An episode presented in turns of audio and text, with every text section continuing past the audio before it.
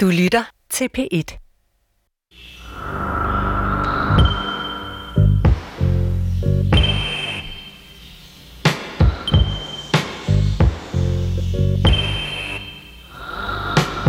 Den 27. december 2020 blev de første danskere vaccineret mod covid-19. PTR forventningen, at alle danskere er færdigvaccineret i slutningen af juli 2021. Vaccinationen er frivillig og gratis. Altså for borgerne. Helt gratis er den jo ikke. Der er nogle medicinalfirmaer, der har udviklet vaccinerne, og måske tjener penge på dem. Velkommen til Supertanker. Jeg hedder Carsten Nordmann. Prepared for anything and everything. Hvis jeg har forstået det rigtigt, så er der aldrig før i moderne medicinhistorie blevet udviklet en vaccine så hurtigt, som det er tilfældet med covid-vaccinen. Og der er ovenikøbet flere modeller i cirkulation. Siden den globale pandemi ramte os i februar og marts sidste år, har medicinalindustrien været på hårdt arbejde med at udvikle og siden fabrikere en vaccine, der kan gøre os immune mod smitte af den elendige sygdom, som lukkede verden ned og indtil videre har kostet verdenssamfundet og alt for mange enkelte individer både liv, levnet og helt ufattelig mange penge. Så hurra for de mennesker, som har knoklet for det, og de firmaer, der har et udviklings- og produktionsapparat, der gør det muligt. Men blandt andet fordi fabrikkerne har svært ved at følge med og producere vaccine i de mængder, vi skal bruge, har nogen stillet spørgsmålet, hvorfor de ikke deler opskriften på vaccinen med hinanden og nogle andre, så den produktion kan komme op og køre, og den enkelte vaccine måske ligefrem kan blive lidt billigere. Et spørgsmål, der faktisk også kan stilles til stort set alle andre medicinske præparater. For handler det ikke om at helbrede syge mennesker, i højere grad end at tjene kassen på medicinen? Og hvad koster et sundt og rask liv overhovedet? En sund og rask verden? Hvem investerer, og hvem betaler? Og kan man have patent, ene ret på at være den, der behandler og måske kurerer? Nikolaj Brun, chef for medicinsk strategi og innovation i Lægemiddelstyrelsen. Velkommen til dig. Tak skal du have. Hvornår har du sidst øh, taget medicin eller er blevet vaccineret mod noget? Oh, jeg tror, jeg tog en øh, panodil i øh, går aftes, øh, og øh, det skal man jo passe på med, for hvis man læser indlægssedlen på panodil, så er der godt nok mange mulige bivirkninger ja. ved at tage en panodil. Man skal altid huske at læse indlægssedlen. Din rolle i Lægemiddelstyrelsen, vil du ikke prøve kort at, at, at lige beskrive den, altså som, som chef for medicinsk strategi og innovation? Hvad ligger der i det? Jo, altså jeg vil sige, det er først og fremmest et, øh, en rolle, som skal foldes ud. Øh, det er en, en ny enhed, vi har etableret her per 1. januar. Øh, og øh, tanken er, at vi i Lægemiddelstyrelsen skal bevæge os lidt mere offensivt ind i samarbejdet med life science-industrien, øh, med øh, øh det akademiske miljø, øh, med forskerne, og, og måske også kunne være tættere på en dialog omkring øh, rationel anvendelse af medicin øh, fremadrettet, øh, med de, alle de dilemmaer, der ligger i det, og du har jo selv øh, i dit oplæg øh, kommet ind på nogle af dem. Mm. Og, og, og din vej ind i det arbejde, hvordan er den øh, gået? Altså, hvad, hvad, er din, hvad er din baggrund? Jamen, øh, jeg er læge af baggrund og arbejdede nogle år som øh, klinisk arbejdende læge og øh, tog også en phd grad øh, lavede noget forskning. Øh, og så har jeg ellers været 17 år i øh, medicinal- og biotekindustrien øh, i forskellige roller øh, og udviklet næsten altid komplekse biologiske lægemidler. Øh, været med til det, øh, inden jeg for øh, snart fire og et halvt år siden kom ind i Lægemiddelstyrelsen øh, og skulle opbygge en ny enhed, som samlede de lægelige kompetencer i øh, Lægemiddelstyrelsen. Så øh, det, det er den korte version af det. Hvad, hvad er det vigtige, øh, eller hvad er det spændende for, for dig? Hvad er det for en gnist, det har tændt i dig at blive læge, og så gå ind i det her arbejde? Hvor, hvorfor synes du, det er vildt Jamen, spændende og det er, øh, at arbejde med medicin og arbejde med lægemidler er, er super spændende. Jeg tror ikke, der er to dage, der ligner hinanden. øhm, og, og det gælder både, om man sidder og udvikler ny medicin, eller man, som, som vi gør i Lægemiddelstyrelsen, er med til at sætte rammen for det, øh, og også øh, prøve at få medicinen ud til borgerne på en sikker og effektiv måde. Det er jo øh, begge dele roller, som giver super meget mening, og specielt specielt her inden for de sidste 15 måneder siden, at vi øh, fik den første covid-patient, øh, og, øh, og Danmark blev lukket ned øh, i marts sidste år, så kan man sige, at vi har ikke ligget på den lade side. Nej, det kan man ikke jeg, forestille sig. jeg, jeg tror, der var en af mine kolleger, som sagde, at, at vedkommende havde haft fri juleaftensdag. Øh, det havde jeg ikke. Der sad jeg i øh, telekonferencer med EU-kommissionen om at anskaffe vacciner. Øh, så jeg tror, jeg skal spole rigtig langt tilbage for at finde ud af, hvornår jeg sidst havde en fridag. Du har noget ferie, der er ved at håbe sig op. Ja, det tror jeg. Ja. Og jeg tror lige nu, øh, at, at, at bare for, for en god ordens skyld, lad os lige få på plads, hvad det er, Lægemiddelstyrelsen er for et organ, altså hvad dens funktion og rolle er i forhold til Serum Institut og Sundhedsstyrelse osv. osv. Hvad, hvad er, hvem er I? Jamen, øh, Lægemiddelstyrelsen er en styrelse under Sundhedsministeriet, hvor øh, vi sidder som myndighed og har ansvaret for at godkende og overvåge medicin øh, og medicinsk udstyr i Danmark. Og vi indgår i en europæisk sammenhæng sammen med det europæiske lægemiddelagentur om også at godkende lægemidler på europæisk plan. Og derudover så står vi for overvågning af bivirkninger og kontrol af lægemiddelproducenter. Så i den forstand, der servicerer I i nogen grad Sundhedsstyrelsen og Søren Brostrøms øh, departement der, eller hvad? Altså, Sundhedsstyrelsen er jo dem, som beslutter, hvordan man anvender medicin. Det er dem, som beslutter, hvordan man øh, i øh, klinisk praksis vil bruge for eksempel medicin sammen med andre terapiformer. Øh, vi kigger kun på lægemidlet og lægemidlet i isolation. Og det er jo også derfor her med coronavaccinerne, øh, vi laver en øh, oversigt over det enkelte lægemiddel, den enkelte vaccine, vaccines øh, bivirkningsprofil i forhold øh, til effekt, det vi kalder benefit-risk. Øh, men det er jo Sundhedsstyrelsen, der beslutter, hvordan vil man bruge den ene medicin i forhold til den anden, og øh, tage det i brug i et overordnet samlet perspektiv. Okay. Vi vurderer det enkelte lægemiddel på dets egne præmisser. Yes. Jakob Bæk Thomsen, lektor i idéhistorie og forskningsprogramleder ved Aarhus Universitet, og så er du øh, speciale, har du speciale i medicinhistorie. Velkommen til dig. Tak skal du have, Carsten. Hvornår har du sidst taget medicin eller er blevet vaccineret mod et eller andet? Jamen, øh, jeg tror faktisk også, jeg har taget, jeg, jeg har taget lidt flere end, end Nikolaj. Jeg har taget to panodiler i ibuprofen, fordi jeg har et dårligt knæ her i oh. weekenden, så, øh, så jeg er i, i samme boldgade. Og du har efterhånden været med i det her program nogle gange, øh, senest faktisk øh, i et øh, tema om læger, som er noget, du har fordybet dig i, øh, og der er vist ovenikøbet læger i din familie, hvis jeg ikke husker meget galt. Hvad er det ved den medicinske verden, der har fanget din interesse, altså både idéhistorisk og historisk, og selvfølgelig ikke mindst personligt? Men, altså man kan sige, idéhistorien finder vi jo rigtig, rigtig mange steder, og medicin er bare et af de områder, hvor at, øh, der er rigtig mange betydende idéer. Vi oplever alle sammen at blive syge på et eller andet tidspunkt i vores liv, eller også så er der i hvert fald, så er vi pårørende til nogen, som, som bliver syge. Så det er noget, som rammer os alle sammen. Og vi kan jo se blandt andet under den nuværende pandemi, øh, coronapandemien, hvor meget intellektuelt og idémæssigt stof, der bliver produceret. Sygdom er noget, der skubber til, til, øh, til idéer, og som gør, at idéer bliver forstærket, nogle forsvinder igen, bliver, forsvinder helt ud af vores øh, idéverden, men det er noget, som, som rykker ved vores idéer, nye idéer opstår. Og, og, og det er en af de motivationer, jeg har for at kaste mig over medicinen som et idéhistorisk område. Det er da også helt vildt spændende. Nu skal vi så øh, tale videre om det her og fordybe os i nogle af de ting, vi ligesom har legnet op her. Øh, hvis, hvis der nu er en eller anden pointe, en sentens, en tanke, måske underkøbet en filosofisk pointe, hvis vi kan svinge os op til det, som det kan være godt at have i, i tankerne eller i baghovedet, mens vi taler videre, øh, og I uddyber noget af det her. Hvad, hvad kunne det så være, Jacob? Er der noget, du tænker, det vil være godt lige at have den med sig? Jeg synes, det, det er spændende at tænke over, at sygdom og sundhed, det er jo ikke kun det, der foregår i en, en lægekonsultation, eller når vi taler om sådan noget med priser på, på medicin. Det er også alt det, der, der foregår, når vi sidder alene og er ængstelige for, at, at prisen på medicin den stiger i, i næste uge. Alt det, som, som vi bærer rundt med os hver især, og som påvirker os i forhold til, hvordan vi opfatter sygdom, hvordan vi opfatter det at, at være sunde i det hele taget. Øhm, det er enormt betydningsfuldt for, hvordan vi opfatter, hvordan vi agerer i, i hele Øh, det sundhedsprofessionelle område. Yes. Og Nikolaj Brun, har du øh, en, en, en pointe, som det kan være, øh, en, en, være en idé at have med sig? Jamen, det umulige spørgsmål er, kan man sætte pris på et, øh, et menneskeliv, ikke? Jo. Øh, hvad, hvad koster det at skulle behandle sygdom, og hvor meget er man villig til at betale for at redde et liv? Øhm, og det, øhm, det er jo et dilemma, vi hele tiden øh, bliver stillet over for. Øh, og derudover så har vi jo også visse typer af medicin, for eksempel antibiotika, vi meget nødig vil have bliver anvendt alt for meget. Men hele modellen bag anvendelse af medicin og øh, betaling for medicin er jo et simpelt kapitalistisk øh, princip om, at man betaler per volumen, og jo mere man sælger, jo mere tjener man. Og det kommer jo til kort. Hele det kapitalistiske paradigme kommer jo lidt til kort, øh, hvis man har en type medicin, man meget nødig ser anvendt alt for meget.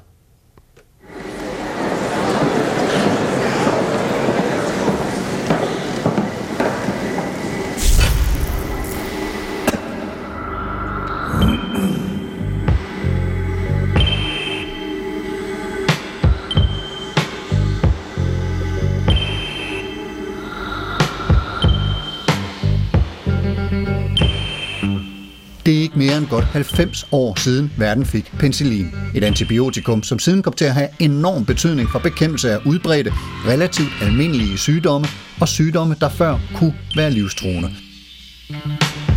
For eksempel meningitis, lungebetændelse, gonoré og syfilis.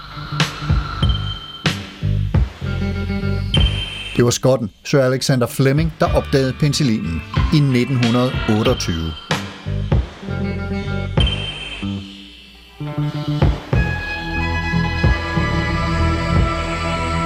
Alexander Fleming havde haft gang i nogle eksperimenter med influenzavirus i et laboratorium på afdelingen for indsprøjtninger på St. Mary's Hospital i London.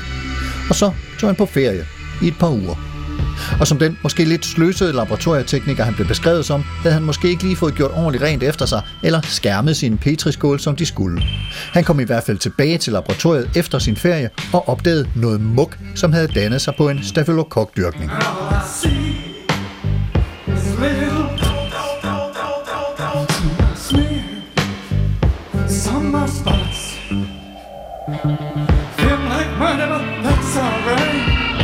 Formentlig noget skidt, der var landet på den ved et tilfælde, ved et uheld, som så altså skulle vise sig at være et held. Han var nemlig ikke længere om at konstatere, at denne specifikke mugplet stansede stafylokokkernes vækst. I British Journal of Experimental Pathology i 1929 publicerede Fleming en artikel, hvor der blandt andet stod at, citat, Stafylokokkolonien blev gennemsigtig, og der var tydeligvis tale om lysis, det vil sige opløsning af celler ved nedbrydning af cellemembranen. Den suppe, som muggen er vokset i ved stuetemperatur i en uge eller to, har fået tydelige hæmmende, bakteriedræbende og bakterieopløsende egenskaber over for mange af de mere almindelige patogene bakterier. Citat slut. Og patogene bakterier er sygdomsfremkaldende bakterier. Fleming beskrev muggen som en lodden hvid masse, som voksede hurtigt i størrelse og efter et par dage begyndte at trække sporer, hvorefter farven ændrede sig fra mørkegrøn til sort til lysgul. Alexander Fleming er i eftertiden blevet citeret for at have sagt, Samtidig finder man noget, man ikke leder efter. Da jeg vågnede kort efter daggry den 28. september 1928, havde jeg i hvert fald ikke planer om at revolutionere al medicin ved at opdage verdens første antibiotikum, eller bakteriedræber. Men det var vel egentlig præcis det, jeg gjorde. I'm charged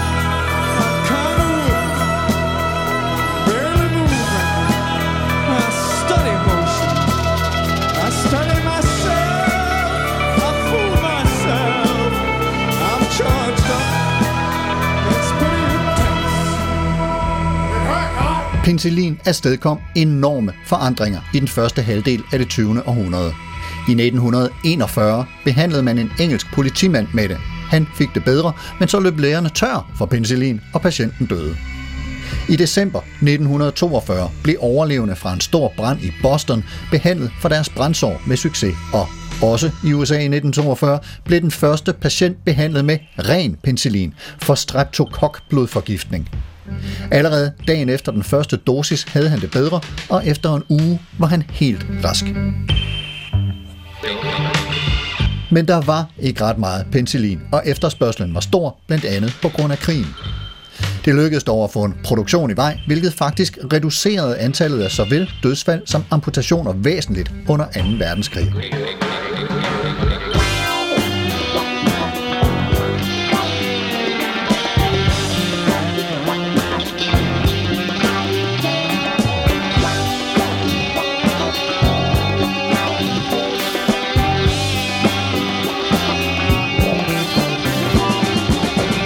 1945 modtog Alexander Fleming, Howard Florey og Ernst Chain Nobelprisen i medicin for deres arbejde med penicillin. I dag er penicillin det mest udbredte antibiotikum i verden.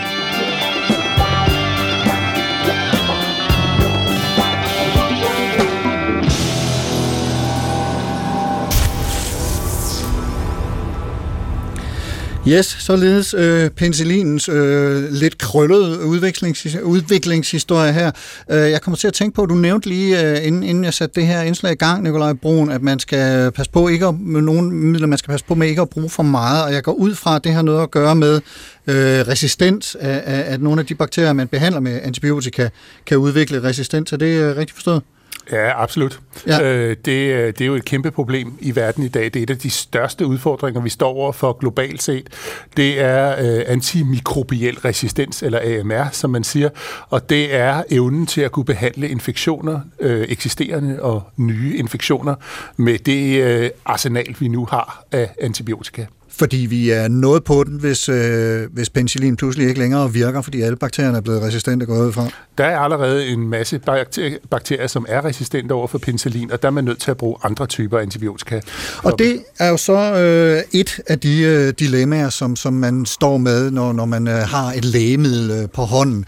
Og der er en masse andre øh, dilemmaer, som, som er nogle af dem, vi skal prøve at dykke ind i nu. Jeg har skitseret lidt øh, i, i, i introen. Nikolaj Brun, hvis du vil prøve at, at opregne, hvad der for dig at se sådan lige øh, øh øverst står af, af, af dilemmaer, som en medicinalindustri øh, skal håndtere i det daglige. Jamen, det er, jo, det er jo interessant at lytte til det indslag her om, om penicillinen. Ikke?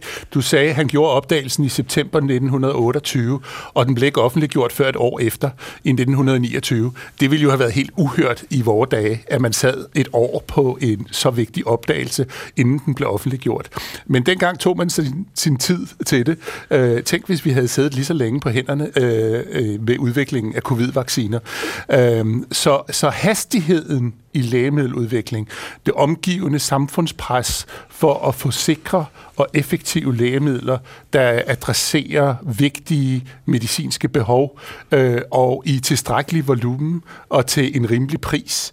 Øh, det er jo den balance, øh, man skal finde øh, fremadrettet for en lang række øh, af sygdomme.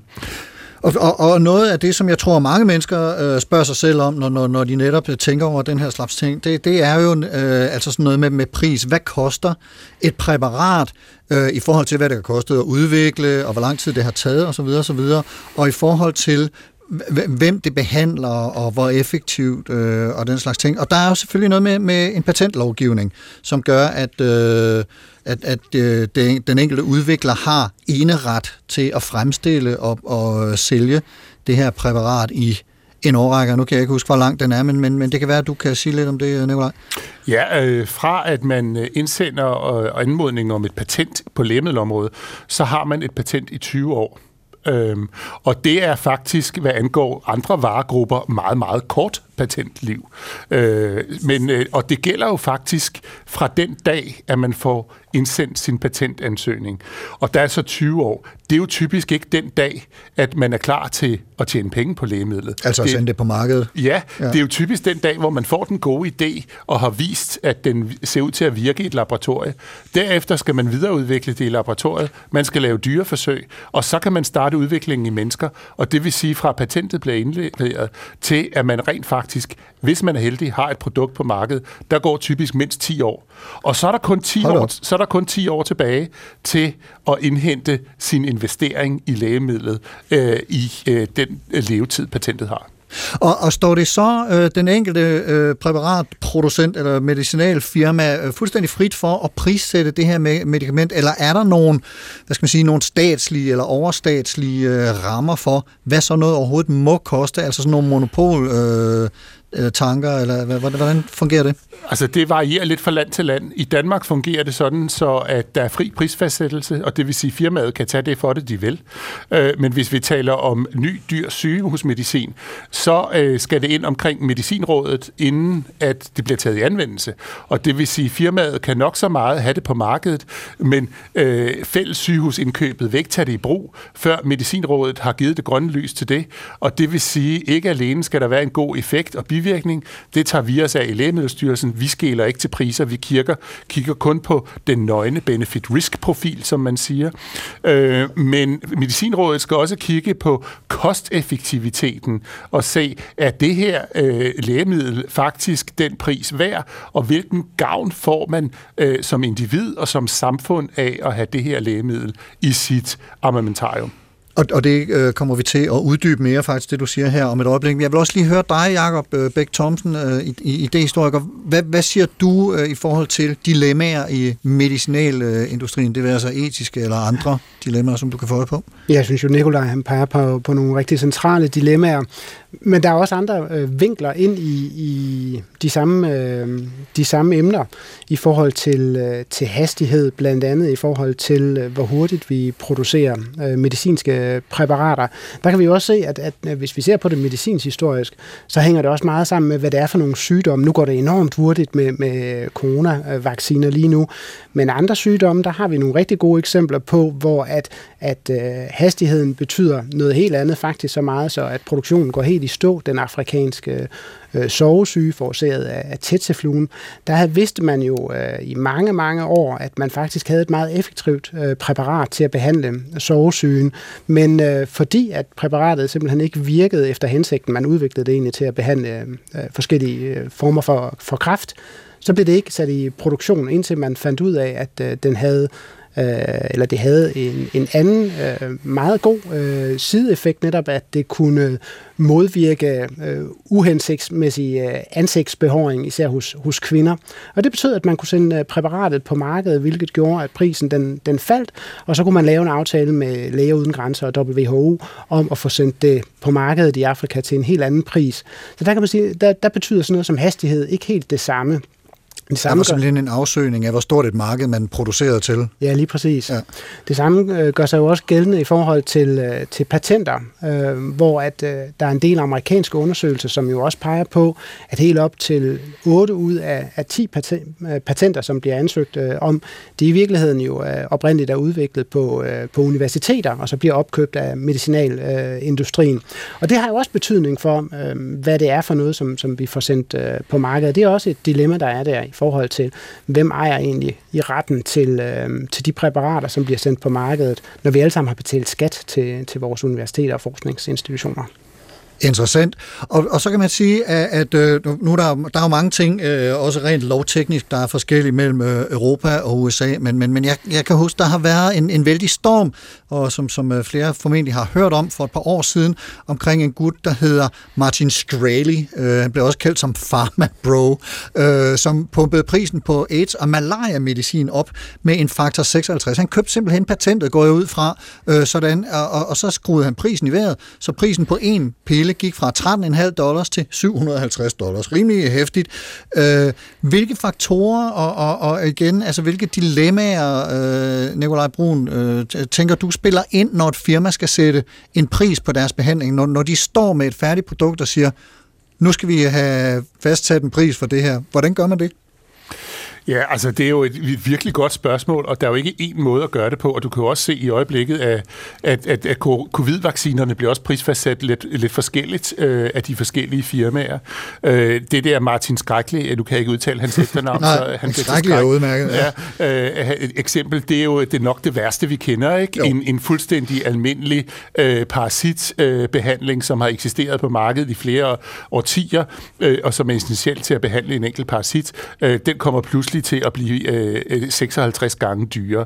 Øh, det, jeg synes, der var den positive øh, besked i det der, det var faktisk, at markedet øh, reagerede så voldsomt, som det gjorde på netop det, og sagde, at det her er jo helt klart uacceptabelt, og det blev også stoppet. Øh, og det vil sige... Og han blev så ovenikøbet grebet i alt muligt andet fusk og røgspil. Ja, så sidder, han ikke, sidder han ikke i spillet nu? Jo, det tror jeg, han gør. Ja. Så det, der kan man jo sige, at, at, at netop ikke, ikke nødvendigvis på grund af prisfastsættelsen, men på grund af alle de andre ting, han gjorde. Øhm, men det viser i hvert fald, at, at man kan også gå for langt. Øhm, men, men hvordan prisfastsætter man øh, medicin, øh, som er livreddende? Øh, hvordan prisfastsætter man medicin, øh, som øh, pludselig kan kurere en sygdom, som ikke tidligere kunne kureres? Øh, hvis der pludselig opfindes øh, en, en pille, som kan helbrede diabetes, hvordan sætter man så pris på den. Oh, ja, Øhm, ja. øh, det er jo et marked, hvor folk tager insulin og piller øh, hele deres liv, øh, og hvis der pludselig bliver opfundet øh, en type medicin, så man kan tage den her pille en eller to gange, Så forsvinder hvad skal, det marked. Hvad skal den koste? Øh, vi så det jo inden for hepatitis C for nogle år siden, en alvorlig kronisk leverlidelse, som til sidst fører til leversvigt og død, øh, som rammer nogle af de svageste øh, i samfundet, blandt andet stiknarkomaner, øh, og øh, de var nødt til at tage øh, en meget, meget ubehagelig type medicin, der hed interferon, øh, livslangt for at holde den i skak. Øh, det var svært for dem at tage, og det var redselsfuldt. Pludselig kommer der et medicinfirma fra USA og kan fremstille en helbredende kur. Man tager 8-12 uger af en type medicin, øh, og så er den virus, som forårsagede hepatitis C, den er simpelthen forsvundet fra kroppen, og patienten er helbredt. Og den pris fastsatte de til et sted mellem 500 og 600.000 kroner. Og, og det går jeg ud fra, at det gjorde de, fordi at, at markedet for det forrige præparat pludselig var øh, forsvundet, i og med, at, at folk nu blev helbredt, i stedet for at skulle i livslang behandling, eller hvad? Jeg ved ikke, hvad der ligger bag ved det, men i hvert fald så var det jo en pris, som markedet var villig til at betale. Og i dag så koster det jo ikke det. Øh, og det vil sige, efterhånden som patenterne udløber, øh, så falder priserne jo også. Og det vil sige, at øh, øh, det er jo ikke prisen for at behandle en hepatitis C-patient i dag. Øh, og der er også kommet flere producenter på markedet med hver sin øh, type medicin. Men det er bare et eksempel på et dilemma, øh, som øh, er kommet til markedet i hvert fald. Og det, og det er jo enormt interessant at, at også lytte til, ikke? Altså det her med, at markedet i det hele taget er en aktør ind i, i noget, der har med vores, øh, vores liv og vores helbred og vores sundhed øh, at gøre. At vi så har den her mytologiske, mystiske øh, skikkelse i form af et, et marked, som er bestemmende. Øh, for det, det er en helt ny situation inden i, for medicinens historie.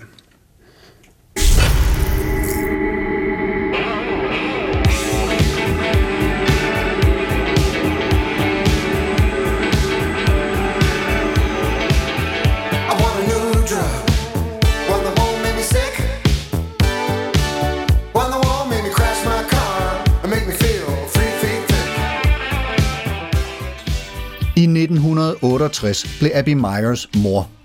Hun fik en søn, David. Da David var to år gammel, begyndte hans mor at bemærke, at der var noget anderledes ved ham. Han skar grimasser, lavede underlige høje lyde, og hans arme kunne finde på at flagre ukontrolleret. Så meget, at han kunne have svært ved at spise selv. Og drengen blev drillet af sine skolekammerater og fik skæld ud af lærerne. Da han var 8 år, sad David en dag med avisens tegneseriestriber og kunne ikke holde sig selv i ro nok til faktisk at læse dem. Hans mor satte sig for at hjælpe ham, og helt tilfældigt faldt hun over en artikel om en anden dreng med præcis de samme symptomer. Grimasser, lyde, spasmer. David havde Tourette, en sygdom, som ikke var alment kendt på den tid. Gennem en specialist fandt Abby Myers frem til et medicinalfirma, der var i gang med at teste et middel mod skizofreni, som muligvis også kunne dæmpe Tourette-symptomerne. David kom med i testene, og midlet hjalp ham. Men da det viste sig, at midlet ikke var godt mod skizofreni, som der var et stort marked for, droppede firmaet alt videre testning og produktion. Det specifikke behandlingsmiddel blev et såkaldt orphan drug, en forældreløs medicin, hvis potentielle marked simpelthen var for lille til, at medicinalfirmaet kunne se tilstrækkelig mulighed for at tjene penge på det. Forretningsmæssigt fornuftigt af firmaet, skidt for David og hans mor.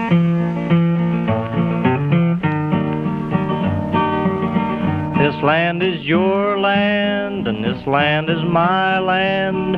From the California to the New York Island, from the Redwood Forest. Abby Myers kom imidlertid i kontakt med Marjorie Guthrie, enke efter Woody Guthrie, ham med This Land is Your Land og adskillige andre. Woody Guthrie var død af Huntingtons disease i 1967, ligesom to af hans og Marjories døtre var det, så Marjorie Guthrie var også interesseret i mere forskning og mere medicin inden for sjældne sygdomme. De to kvinders arbejde førte til, at der i 1980 blev arrangeret en kongreshøring i Kalifornien i et forsøg på at få medicinalfirmaer og politikere til at se problemerne og finde en vej ud af dem. Men ingen kom. Ingen repræsentanter fra medicinalindustrien, ingen politikere, eller måske nogle få, som stak hovedet indenfor i fem minutter og gik igen. Men på bagerste række sad der en journalist fra Los Angeles Times, der endte med at skrive en lokal historie om en af de teenage-drenge med Tourette's, som fortalte om sygdommen ved høringen. Historien blev trykt ind midt i avisen, hvor ingen så den, bortset fra, at der faktisk var en, der så den. Lyttere af en vis alder, eller med en kærlighed til amerikanske tv-serier fra 1970'erne og 80'erne, kender muligvis navnet Jack Klugman. Han spillede blandt andet retsmedicineren Quincy. Efter avisartiklen havde været trygt, blev Abby ringet op af en mand, der sagde, at han var producer på Quincy-serien. En mand, som selv havde en sjælden sygdom, faktisk var terminal knoglekræftpatient. Manden hed Maurice Klugman og var bror til Jack Klugman. Så der blev lavet et afsnit af Quincy, hvor en ung mand med Tourette dør under mystiske omstændigheder. I processen med at opklare dødsfaldet møder Quincy en anden ung mand med Tourette og bliver besat af tanken om orphan drugs. Her er han sammen med den anden drengs far. So if you've got a disease that happens to have a low incidence, don't count on the pharmaceutical companies for any help. That's why they call them orphan drugs. The miracles, the cures for rare diseases that no one wants to adopt. Well, isn't there a bill before Congress that's supposed to deal with all this? The orphan drug bill, it's still being considered. Og pludselig var det ikke længere en krimi, men en politisk samfundskommentar. Quincy kaster sig energisk ind i diskussionen om orphan drugs, og i slutningen af afsnittet holder drengen med Tourette, efter en pep-talk fra Quincy, en tale ved en kongreshøring. I'm thinking about the other victims. Not just of Tourette's, but anyone who is unlucky enough to have a disease that never made it to the top 40. Efter programmet var blevet sendt, modtog Jack Klugman sækkevis af breve fra patienter og familier med sjældne sygdomme. Breve, som blev sendt videre i systemet og endte med at få en led i en ny kongreshøring. Og denne gang var der fuldt hus, muligvis hjulpet af, at tv-stjernen Klugman var til stede og talte patienternes sag. En lov blev formuleret, men gik på grund, da der skulle stemmes om den, angiveligt fordi en enkelt senator blokerede den. Men nu var Jack Klugman blevet tændt, så der blev lavet et nyt afsnit af Quincy, der handlede om Tourette, og denne gang konfronterede Quincy en trodsig senator på hans kontor i Washington. People like you are still punishing victims of rare diseases for their misfortunes. Forgive me, Dr. Quincy, but I am running late, very late. Senator, before I came here, I heard that the House passed overwhelmingly the orphan drug bill. We are not going to let the dream die this time. Who's we? Where's your constituency, Doctor? If I choose to keep voting against this bill, it's simply because I think it's in the best interest of the nation. Then you should be ready for the reaction. There won't be any reaction. I played this course too many times. Or maybe the rules have been changed. Why don't you take a look out the window, Senator? De to mænd kigger ud af vinduet og ser hundredvis af mennesker, der demonstrerer for en orphan drug law. Alle sammen spillet af statister hyret af Abby Myers. Og ude i virkeligheden blev en lov vedtaget. Præsident Ronald Reagan underskrev den i 1983, og tv-seriens demonstration bliver i dag af nogen opfattet som noget, der skete i virkeligheden.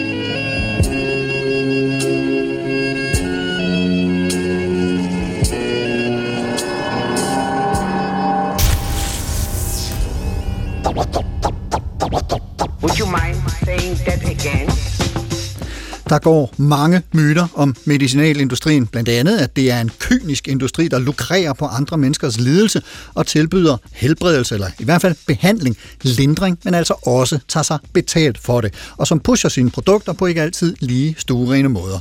Måske har mere profit end helbredelse for øje, og hvis kritikerne svinger sig højere op, uden måske at være helt i mål med at minimere bivirkninger af et givet præparat, øh, så kan det også være en af de ting, som industrien bliver anklaget for. Og nogle af de spørgsmål af mere filosofisk karakter, der melder sig i de overvejelser, er, om vi er patienter eller forbrugere, når vi begynder at tale om det her. Og også om, hvornår vi overhovedet er syge og har brug for medicin. Jeg har besøg her i Supertanker i dag af chef for medicinsk strategi og innovation i Lægemiddelstyrelsen, Leonard Brun, og er lektor i øh, idéhistorie og med en baggrund i medicinhistorie, Jakob Bæk Thomsen. Og Jakob, nu sagde jeg lige noget kort her om forbruger eller patient. Hvad vil du øh, sige, der ligger i, i sådan en skældning, når vi taler om medicin?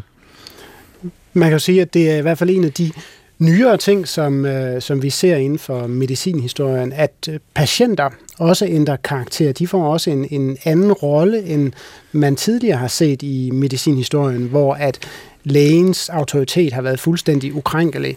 Der kan vi se i den sidste del af det 20. århundrede og i det 21. århundrede, ikke? der har patienter en, en helt anden rolle og, og tager en anden rolle på sig netop som ikke så meget kun at være patienter, men også som forbrugere, som har nogle, sådan nogle rettigheder, man gerne vil, vil tilkæmpe sig, og også vil gerne vil have en stemme i forhold til, hvad man bliver tilbudt selv vil være med til at træffe nogle valg om, hvordan deres behandling skal foregå. Ja, lige præcis. Ja. Og så er der jo altså det her med, som vi også har været inde på, hvordan man prissætter øh, med- medicin, og, og det øh, kommer så til at tale ind i, i en samtale om, hvad et liv er værd, og hvad livskvalitet koster, hvor længe man kan opretholde det. Og, og der er et begreb i den her verden, der hedder QALY, Q Y. Det står for Quality Adjusted Life Years. Nikolaj Brun, vil du forklare, hvad det er, og hvordan øh, man bruger det i, i nogle af de her samtaler? Ja, først og fremmest er det ikke noget, vi bruger i Lægemiddelstyrelsen, fordi der kigger vi ikke på et præparats pris, når vi skal godkende det. Øh, det er noget, der bliver fastsat efter en eventuel godkendelse. Øh, men det er noget, som dem, som vi kalder payers, eller betalerne, øh, skæler til. Øh, I Danmark har det ikke været brugt traditionelt, men øh, jeg så, at Medicinrådet her for nylig annoncerede, at nu vil de også tage det i betragtning i deres evaluering af ny dyr medicin. Så det vil være et redskab, de anvender.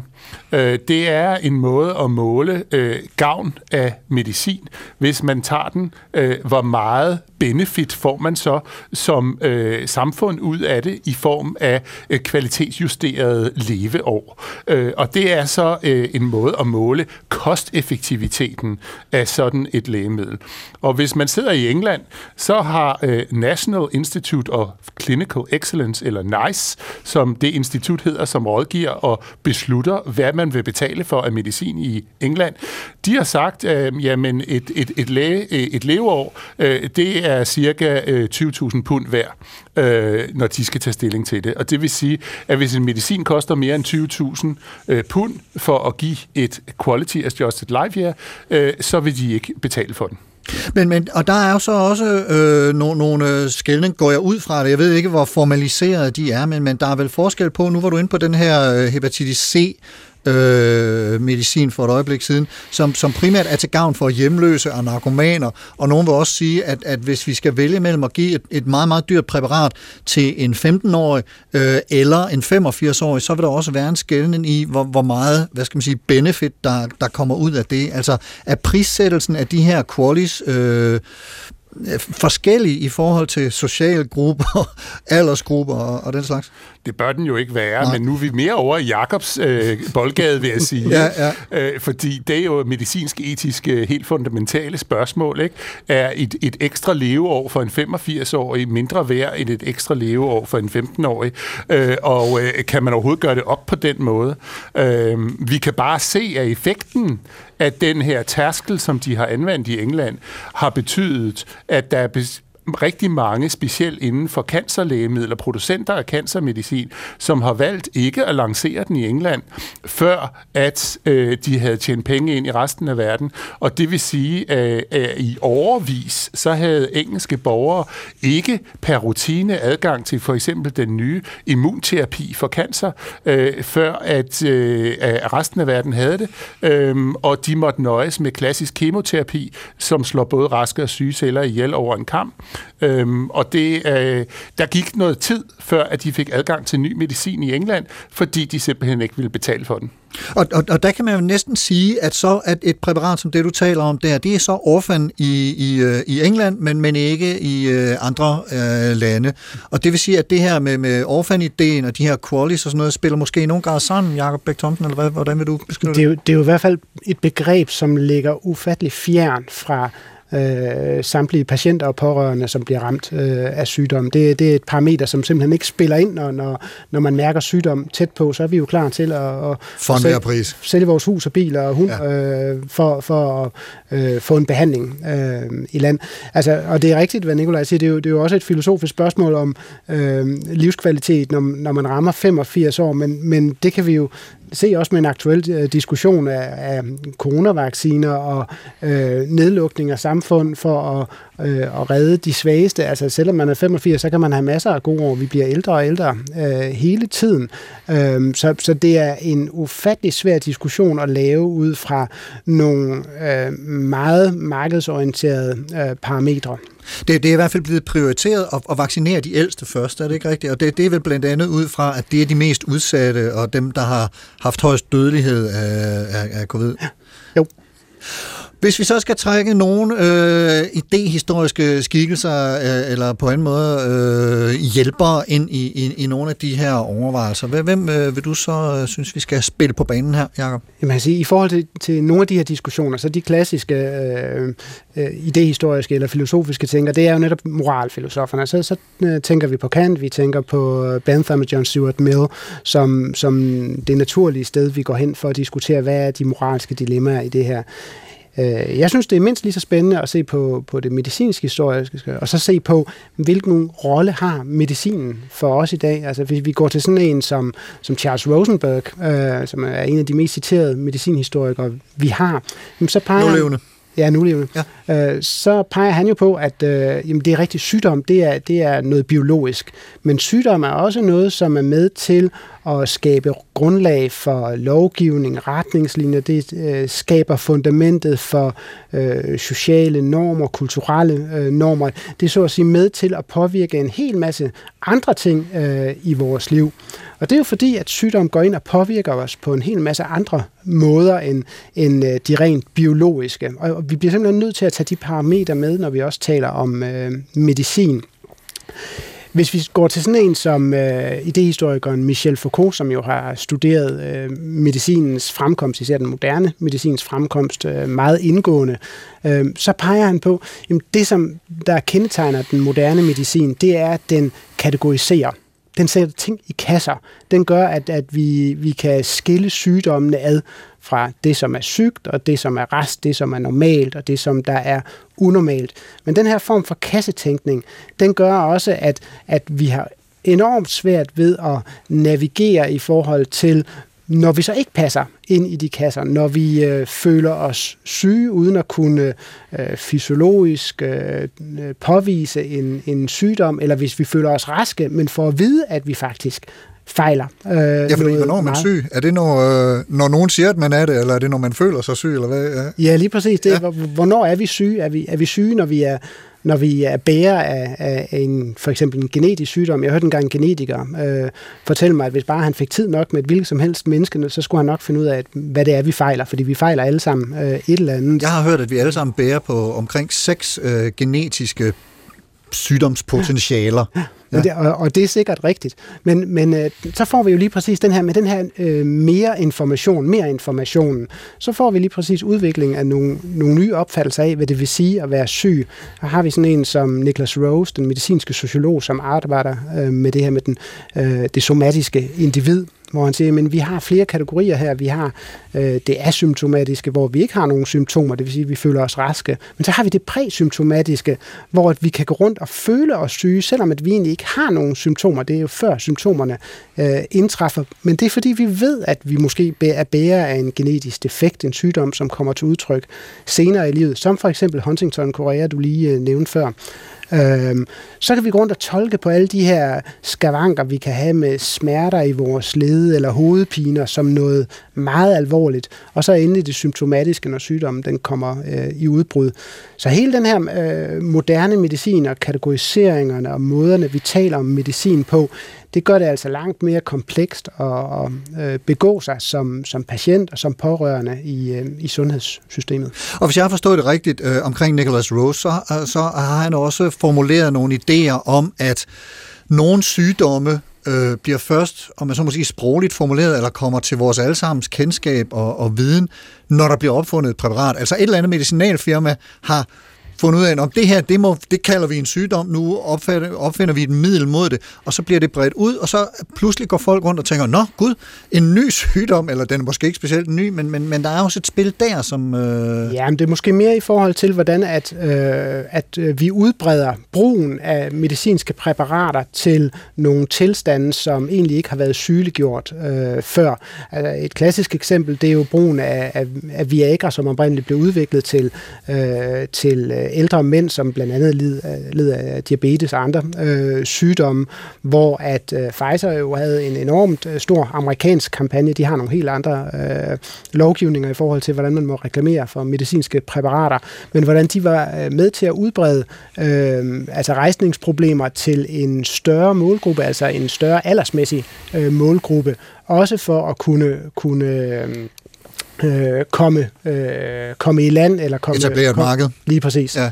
Øhm, så, så det er et af de klassiske eksempler, vi har på det også. Altså at pludselig så, så gik enormt mange mennesker, som egentlig ikke var bevidst om, hvad skal man sige, en sygdom, som til, lå til grund for deres rejsningsproblemer, tænkte, nu tager jeg tager en pille, så gør det.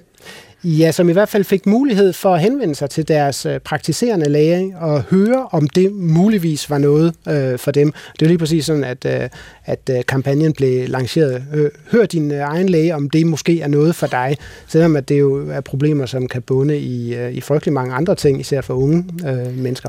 Psykiske ja. fænomener. Ja, Nicolaj?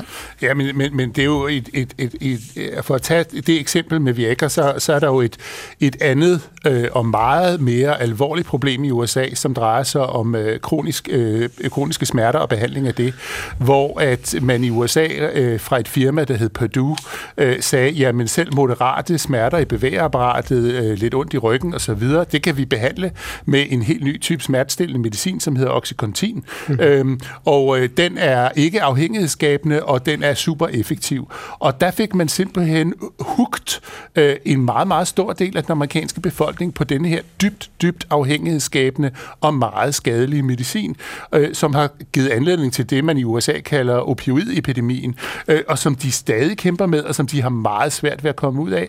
Øh, det er et lægemiddel, der er lige så afhængighedsskabende øh, som øh, heroin, øh, og, og, og derfor øh, har det ført til øh, dødelighed i, i 10.000, hvis ikke 100.000 øh, i USA. Og det er jo et eksempel på øh, at skabe et marked præcis ved de mekanismer, øh, som, som Jakob fortæller om der, og det gjorde Purdue øh, meget, meget øh, råt og skundselsløst. Og, og, og lige præcis den der opioid-epidemi eller krise har, har jo faktisk været beskrevet ret øh, grundigt i, i alle mulige danske øh, aviser og andet, og hvis ikke jeg tager meget fejl, så er der faktisk, så kræver det flere menneskeliv nu på årsbasis end nogle af alle de der mange øh, sydamerikanske produkter, som bliver købt på gaden øh, af, af forskellige kaliber. Jeg tror nok, at den er, er rimelig hæftig, den der øh, opioid-krise.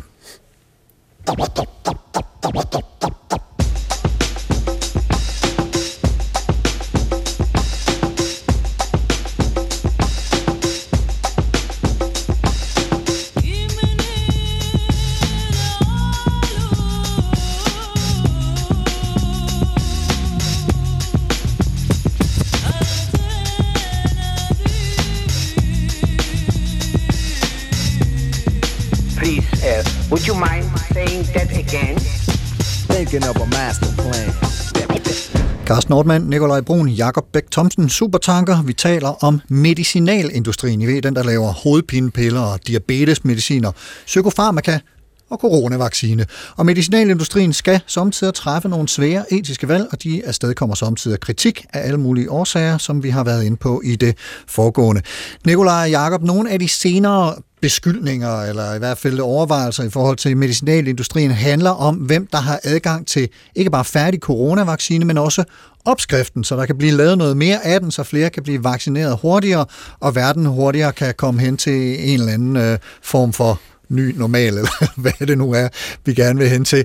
Nikolaj Brun, der er jo det her med patenter på medicin, man har udviklet, men mange vil sikkert også mene, at det må man altså lige suspendere her under den her pandemi, og så må firmaerne dele deres opskrifter, så for eksempel udviklingslægerne kan komme med på den fælles fremgang. Hvor meget bliver de her øh, vaccineopskrifter, og de vacciner, som er i omløb lige nu, hvor meget bliver opskrifterne på dem delt imellem forskellige ja, fabrikanter? Vi kan jo se, at, at for at booste produktionskapaciteten, så er der nogle producenter, som, øh, som øh, hyrer andre producenter øh, ind øh, for at, at øge produktionskapaciteten.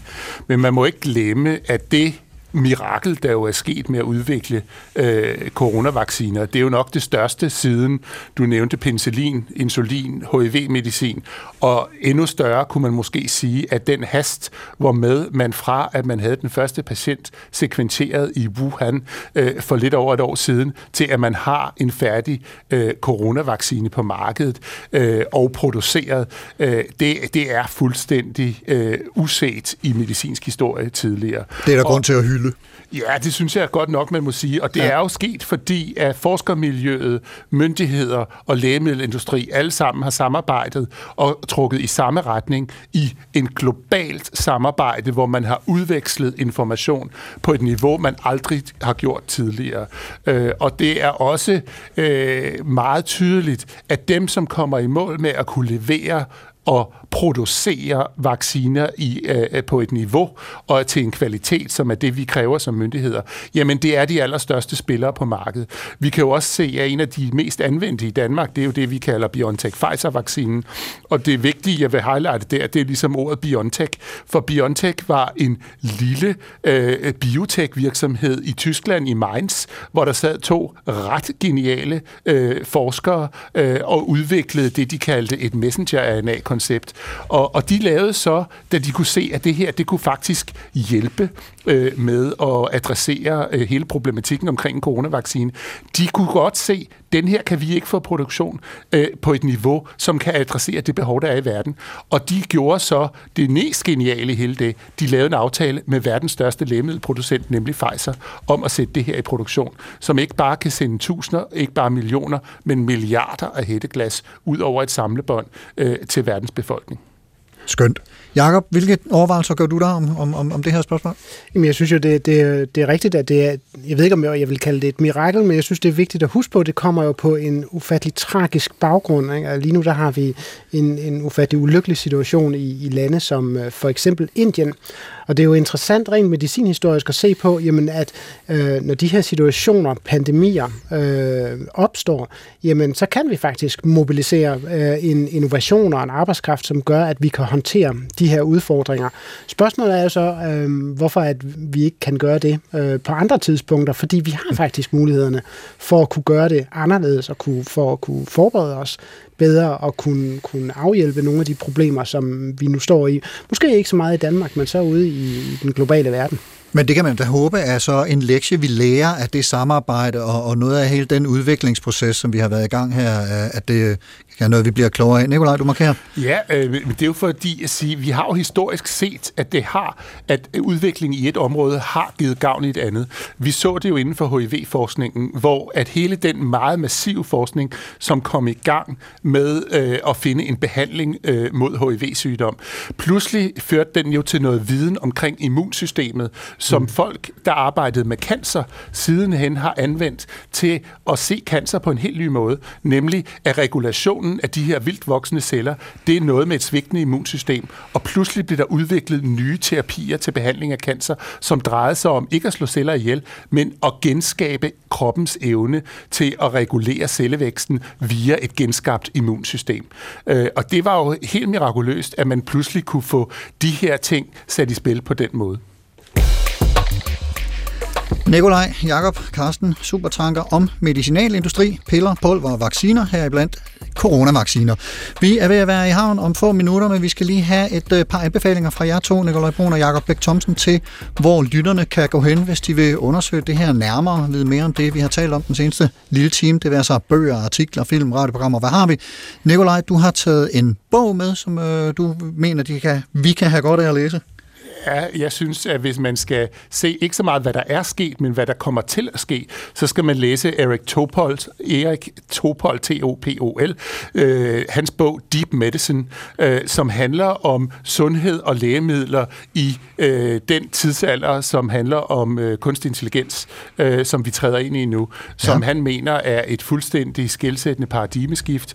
Øh, vi kommer til at se en udvikling både i forskning, lægemidler og sundhed, som i virkeligheden har potentiale til at gå i en rigtig, rigtig god retning, hvis man har en sikker og god anvendelse af kunstig intelligens. Erik Topol, Deep Medicine, og jeg lægger som sædvanligt både Jakob og Nikolajs øh, anbefalinger på Facebook-siden Carsten Nordmann Radio. Hvilke anbefalinger vil du komme med, Jakob Bæk Thomsen? Jamen primært uh, James Le Fanus uh, Rise and Fall of uh, Modern Medicine, som uh, giver... Også en bog. Som også er en bog, ja, uh, af, en, uh, af en engelsk læge øh, som giver et rigtig godt indblik i øh, lige præcis nogle af de dilemmaer, som vi har diskuteret i dag, og hvorfor det kan være så svært at, at nå overens med nogle af de forskellige øh, interesser, øh, som, øh, som vi har i dag, og hvorfor at øh, økonomi blandt andet også øh, får større og større betydning inden for øh, sundhedsverdenen. Og der var en, en bog mere, øh, som du nævnte, af en Roy Porter, hvis ikke jeg husker meget galt. Lige præcis. Roy Porters øh, Ved og Vel er jo en af de øh, efterhånden klassiske medicinhistoriske værker, måske det bedste medicinhistoriske værk, som er en, en lille mursten på små 800 sider, som, øh, som, som giver et fantastisk indblik i medicinhistorien, og, og som giver en større forståelse for, øh, hvorfor nogle af de udviklinger, som vi ser i dag, de måske er så markante og så anderledes i forhold til, hvordan øh, det har været før. Og fordelen ved de her mange sider skulle være, at den faktisk er skrevet et ret let forståeligt sprog og, og til at gå til for også lægemand. Den er både oversat til dansk, og den er også skrevet i et meget let læseligt sprog. Og det var simpelthen det sidste ord for i dag. Der er tanket op, og supertanker er på vej i havn.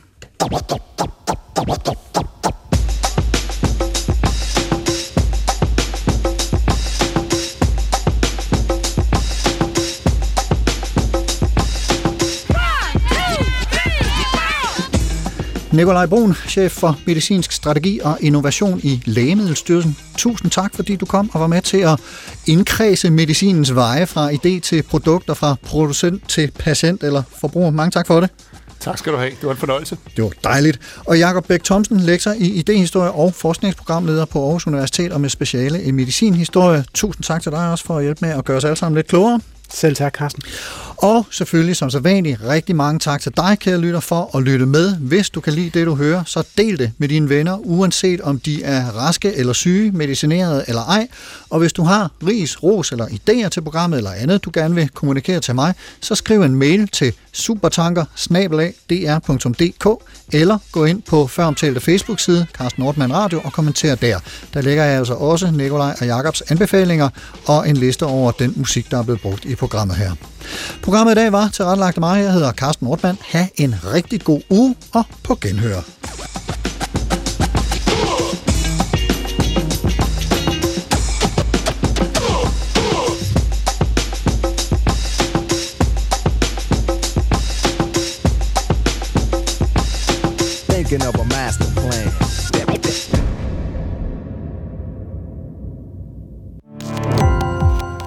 Gå på opdagelse i alle DR's podcast og radioprogrammer. I appen DR Lyd.